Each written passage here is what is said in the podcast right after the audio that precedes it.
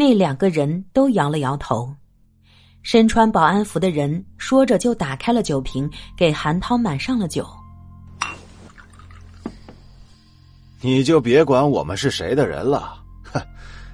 哎呀，喝你的酒吧。我们几个都不会喝酒，就你一个人喝吧。哎，我我也不会喝。不会喝？哼，不会喝也得喝。此时的韩涛心里很清楚，酒里肯定下了毒，于是他把心一横说：“好，我可以喝，但你们必须告诉我。”是不是柳岩派你们来的？我们根本就不知道你说的这个柳岩是谁。啊，那是谁派你们这么做的？我们要是不告诉你呢？那我就不喝，打死我我也不喝。好啊，看来你是敬酒不吃，非要吃罚酒了。身穿保安服的人冲着那两个人一挥手，那两个人上来就把韩涛按住了。然后他一手拿起酒杯，一手就捏开了韩涛的嘴，扬起酒杯就要往韩涛的嘴里倒。就在这时，门哐的一声被踢开了，随着几声不许动的断喝，冯军他们冲了进来，几把手枪分别对准了这三个人。这三个人啊的一声都傻了眼，还没容他们愣过神来，就已经被戴上了手铐。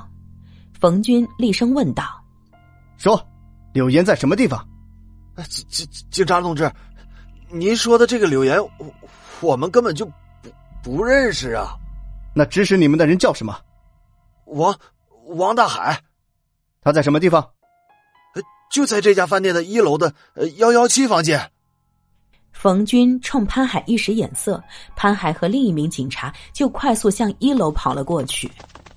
冯军拿起那个酒瓶看了看，对身穿保安服的人说：“你能告诉我这酒里下的是什么毒吗？”“这这我们就不知道了。”“那你们都知道什么呢？”“王大海跟我们说，说是这酒里下的是迷药，等这个人昏迷之后，我们就到一一七房间去找他，领那每人的一万块钱。”“这么说，事先他已经给了你们钱了？”“呃，是。”“事先给了我们每个人一万块。”“告诉你们吧，这酒里下的肯定是剧毒药，人喝下之后立刻就得死。”“啊！”“你们知道吗？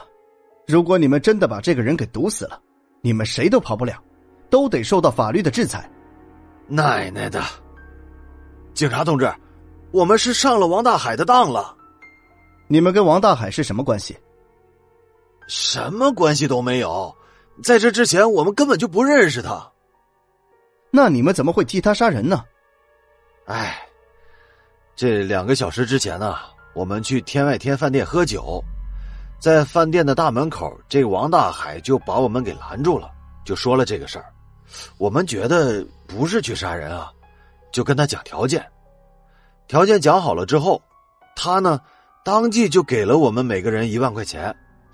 我们就想啊，这事成之后那一万块钱也有谱啊，我们就很痛快的答应了。”“你们想过没有，你们每人的这两万块钱能顺利的拿到手吗？不但……”就在这时，楼外响起了两声清脆的枪声。柳娜带着林茂离开白鹅影视道具公司之后，就亲自开车回到了自己的住处。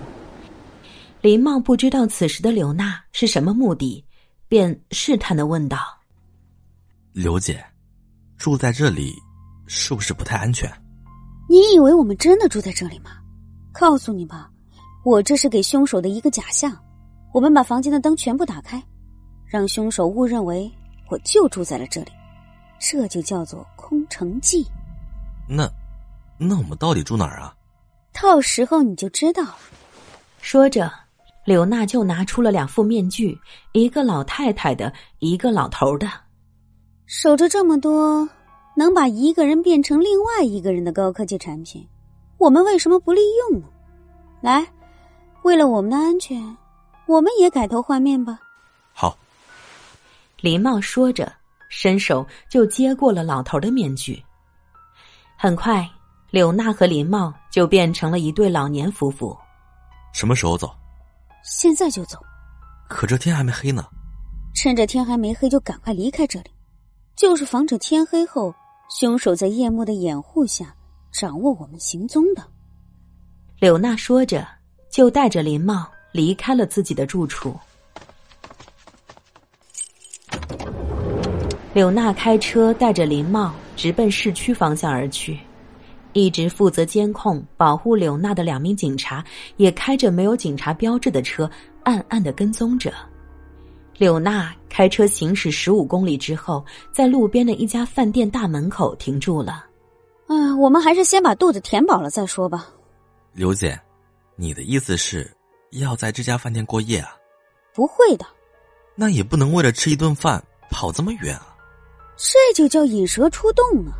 不管是想杀我的人还是想抓住我的人，要让他们误认为我们要在这里过夜，等他们稍一麻痹的时候啊，我们再神不知鬼不觉地来个回马枪。行了，下车吧。接下来我们说说时间。